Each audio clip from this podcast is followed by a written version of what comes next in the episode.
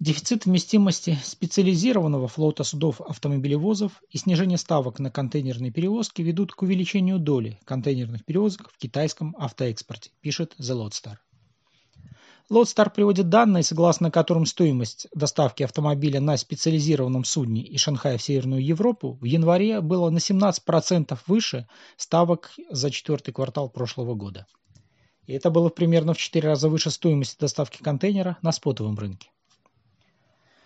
Важным преимуществом контейнеров для автологистики является возможность погрузки на железную дорогу без перегрузки. При этом специально оборудованный контейнер вмещает 3-4 автомобиля, в зависимости от их размера. С октября прошлого года крупные контракты на контейнерные перевозки подписаны с четырьмя китайскими автопроизводителями.